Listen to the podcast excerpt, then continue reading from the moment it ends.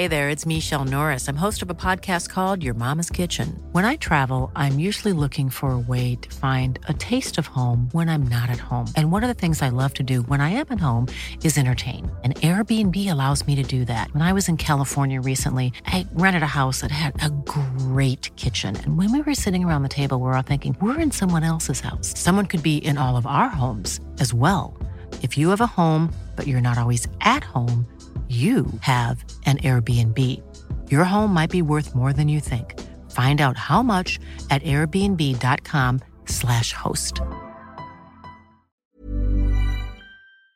Une dizaine de navires de guerre, 70 avions de chasse, des brouilleurs ou encore des tirs réels. La Chine a donc lancé trois jours d'exercices militaires pour simuler une invasion de l'île de Taïwan, située à 130 km de ses côtes. Alors, de quoi parle-t-on? La Chine pourrait-elle envahir très prochainement Taïwan? Et comment analyser tout cela alors qu'Emmanuel Macron était en Chine quelques heures avant? Salut, c'est Hugo, j'espère que vous allez bien. C'est donc le sujet à la une des actualités du jour. Alors, ce week-end, la Chine a donc simulé des bombardements stratégiques contre l'île de Taïwan.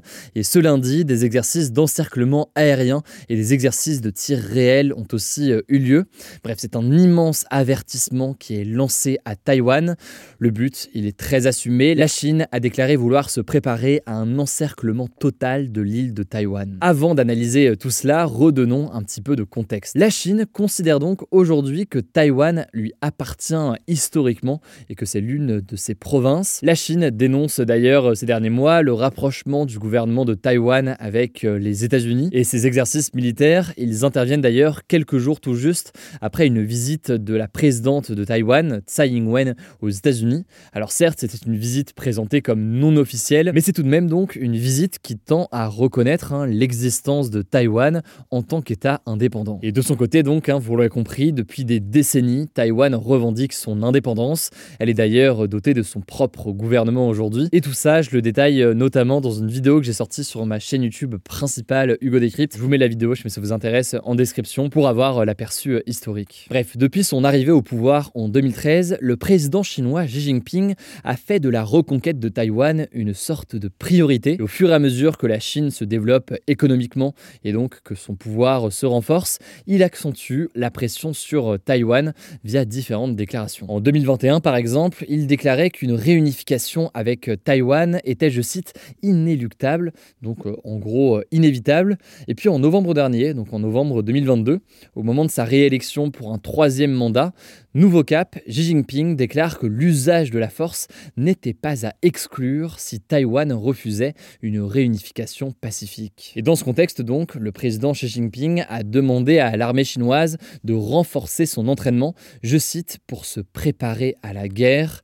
Une phrase qui fait donc écho à l'actualité euh, qu'on voit ce week-end. En fait, selon plusieurs experts, Xi Jinping pourrait nourrir le rêve d'achever ce contrôle de Taïwan pour 2027. 2027, c'est une année qui est très symbolique pour le Parti communiste chinois puisqu'elle correspond aux 100 ans de la création de son armée. Une armée, je rentre pas dans les détails, mais qui visait euh, justement à l'époque à renverser le régime de Taïwan. Bon, cela dit, vous l'aurez compris, cette date de 2027 et du centenaire, elle reste hypothétique, ce n'est qu'une hypothèse. Mais alors, la Chine pourrait-elle réellement envahir Taïwan? Est-ce bien réaliste? En a-t-elle les moyens? Eh bien, les chercheurs et spécialistes spécialistes de la région en doutent pas mal aujourd'hui. Je vous le disais, Taïwan est séparé de la Chine par un détroit de 130 km, ce qui ferait donc qu'une invasion, ça représenterait un immense défi militaire et logistique. C'est par exemple beaucoup plus compliqué pour la Chine d'envahir Taïwan que ça ne l'a été pour la Russie d'envahir l'Ukraine parce que justement, et eh bien, géographiquement, ce n'est pas du tout la même situation. Ensuite, il faut bien comprendre que dans ce conflit, il y a un troisième acteur important. Ce troisième acteur, c'est les États-Unis. Et en effet, à plusieurs reprises, le président américain Joe Biden a laissé entendre que les États-Unis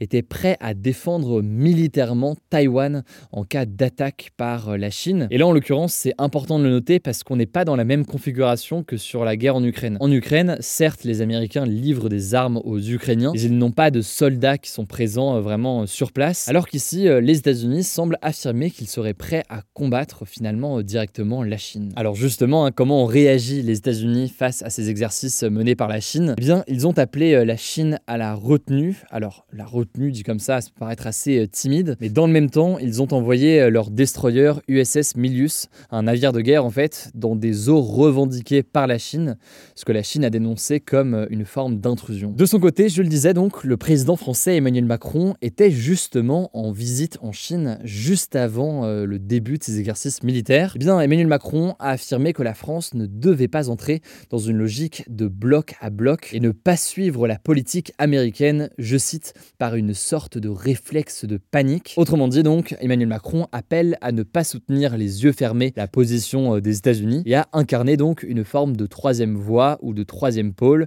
avec les Européens qui ne seraient ni forcément avec les États-Unis ni forcément avec la Chine. Alors ces déclarations, elles ont été saluées par certains dans une volonté de ne pas être alignés systématiquement sur la position des États-Unis, mais beaucoup l'ont tout de même jugé très maladroite dans la période actuelle. En gros, beaucoup estiment que oui, certes, la France doit développer une forme d'autonomie vis-à-vis de puissances comme les États-Unis, mais dans un tel contexte, eh bien, une telle déclaration risque d'accélérer le conflit et une attaque de la Chine sur Taïwan. Le chercheur Antoine Bondaz, par exemple, estime que en affirmant une forme de neutralité française ou européenne même dans ce conflit entre la Chine et Taïwan, eh bien, Emmanuel Macron affaiblirait la France et ses partenaires européens et laisserait la voie libre à la Chine, alors que la France elle-même aurait intérêt à ce que la Chine n'envahisse pas Taïwan. Bref, situation euh, complexe, je vous mets des liens euh, pour en savoir plus. On continuera à suivre tout ça dans les prochains jours, notamment euh, sur Instagram. Le nom du compte, c'est Hugo Décrypte, si vous n'êtes pas encore abonné. Et je laisse la parole tout de suite à Paul pour les actualités en bref. Merci Hugo. On commence avec les dernières infos après l'effondrement meurtrier d'un immeuble de 4 étages dans le centre-ville de Marseille. Vous en avez sans doute entendu parler, ça s'est passé dans la nuit de samedi à dimanche, dans la rue de Tivoli. Il y a eu une puissante explosion dans cet immeuble, une explosion qu'on n'explique pas encore très bien. Elle pourrait être liée au gaz. En tout cas, suite à ça, le bâtiment s'est effondré et un incendie s'est déclaré. À date de ce lundi après-midi, quatre corps sans vie ont été retrouvés dans les gravats et au moins quatre autres personnes sont encore portées disparues. Alors ce drame a tout de suite ramené dans la mémoire à Marseille un autre drame qui était arrivé en 2018, le drame de la rue d'Aubagne où un autre immeuble de la ville s'était effondré tuant 8 personnes, mais le maire de Marseille, Benoît Payan, affirme qu'il ne faut faire aucune comparaison entre ces deux drames-là. En effet, ici, rue de Tivoli, aucun signe de vétusté ou d'insalubrité n'était à déplorer, alors que rue d'Aubagne en 2018, la cause du drame, ça avait été l'état du bâtiment. On continue avec une deuxième actu, c'est malheureusement un autre drame qui est arrivé ce dimanche.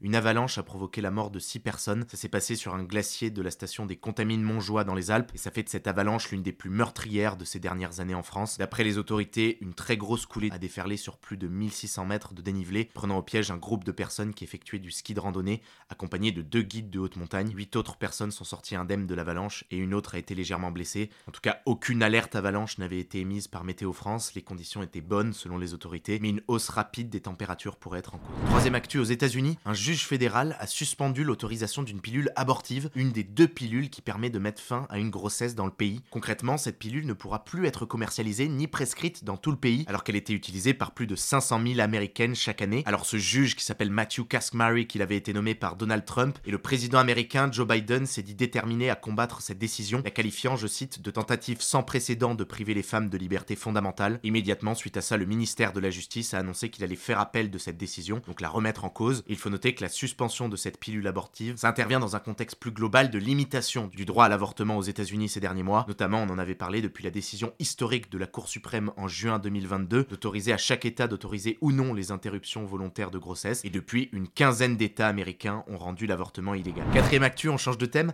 La NASA, l'agence spatiale américaine, a annoncé avoir fait une découverte incroyable grâce à son télescope Hubble. Accrochez-vous bien, elle a réussi à observer un trou noir supermassif en train de se déchirer dans l'espace. Ce trou noir, il est suivi d'une très longue traînée d'étoiles, le résultat des nuages de gaz qu'il percute sur son chemin. Et c'est inédit, jamais un trou noir n'avait été observé comme ça jusqu'ici. Les scientifiques pensent qu'il est issu de la rencontre entre plusieurs galaxies. Alors je vous rassure tout de suite, il n'y a aucun risque pour la Terre de se faire avaler par ce trou noir, car en réalité, tout ça s'est passé il y a très très longtemps, et on ne le voit en fait qu'aujourd'hui depuis la Terre, car la lumière a mis des milliards d'années pour arriver jusqu'à nous. Cinquième info, c'est une annonce assez inédite venant d'un grand aéroport. L'aéroport d'Amsterdam, aux Pays-Bas, a annoncé qu'il allait interdire les vols de nuit et interdire les vols en jet privé dans son aéroport, avec derrière un double objectif Déjà réduire les émissions de gaz à effet de serre qui sont responsables du changement climatique et ensuite réduire les nuisances sonores pour les populations qui habitent autour de l'aéroport. Ça, ça devrait s'appliquer à partir de 2025 ou 2027 et donc concrètement, les avions n'auront plus le droit de décoller entre minuit et 6 heures du matin et ne seront pas autorisés à atterrir non plus avant 5 heures du matin. Selon la direction de l'aéroport, ça combiné à l'interdiction des jets privés, eh bien cela équivaudra à la disparition de 10 000 vols par an. Vous l'imaginez, forcément, la nouvelle ne plaît pas aux compagnies aériennes qui vont voir leur activité réduite. Certains ont annoncé qu'elles allaient intenter une action en justice contre le gouvernement néerlandais pour protester contre cette mesure. On termine avec une dernière actu, ça mêle économie et culture. Les frais de livraison gratuits quand on commande des livres sur Amazon ou sur la Fnac, eh bien ça ne sera bientôt plus autorisé de manière systématique. Le gouvernement a en effet annoncé qu'à partir du 7 octobre prochain, il faudra payer 3 euros minimum pour se faire livrer des livres à domicile pour toutes les commandes de moins de 35 euros. Pour les commandes supérieures, là par contre, les frais de livraison pourront rester gratuits. L'objectif de cette mesure, c'est d'inciter les gens à se rendre en librairie au lieu de toujours commander systématiquement leurs livres sur internet. Mais alors cette décision ne satisfait pas vraiment tout le monde. Amazon et les autres y sont forcément opposés car ça pourrait inciter moins de personnes à commander sur leur site. Mais les librairies de leur côté ne sont pas pleinement satisfaites. Elles jugent que 3 euros, cela reste trop peu pour dissuader les gens de commander. Voilà pour ces actualités en bref. Désolé des nouvelles pas très réjouissantes. Aujourd'hui, on en convient. Du coup, une suggestion. Allez écouter notre résumé des bonnes nouvelles de la semaine. On l'a sorti dimanche. C'est un format qu'on fait chaque semaine le week-end et ça permet d'avoir une petite dose d'optimisme. Voilà, c'est la fin de ce résumé de l'actualité du jour. Évidemment, pensez à vous abonner pour ne pas rater le suivant, quelle que soit d'ailleurs l'application que vous utilisez euh, pour m'écouter. Rendez-vous aussi sur YouTube ou encore sur Instagram pour d'autres contenus d'actualité exclusifs. Vous le savez, le nom des comptes, c'est Hugo Décrypte. Écoutez, je crois que j'ai tout Prenez soin de vous et on se dit à très vite. Mom deserves the best, and there's no better place to shop for Mother's Day than Whole Foods Market. They're your destination for unbeatable savings, from premium gifts to show-stopping flowers and irresistible desserts. Start by saving 33% with Prime on all body care and candles. Then get a 15-stem bunch of tulips for just $9.99 each with Prime. Round out Mom's menu with festive rosé, irresistible berry chantilly cake, and more special treats. Come celebrate Mother's Day at Whole Foods Market.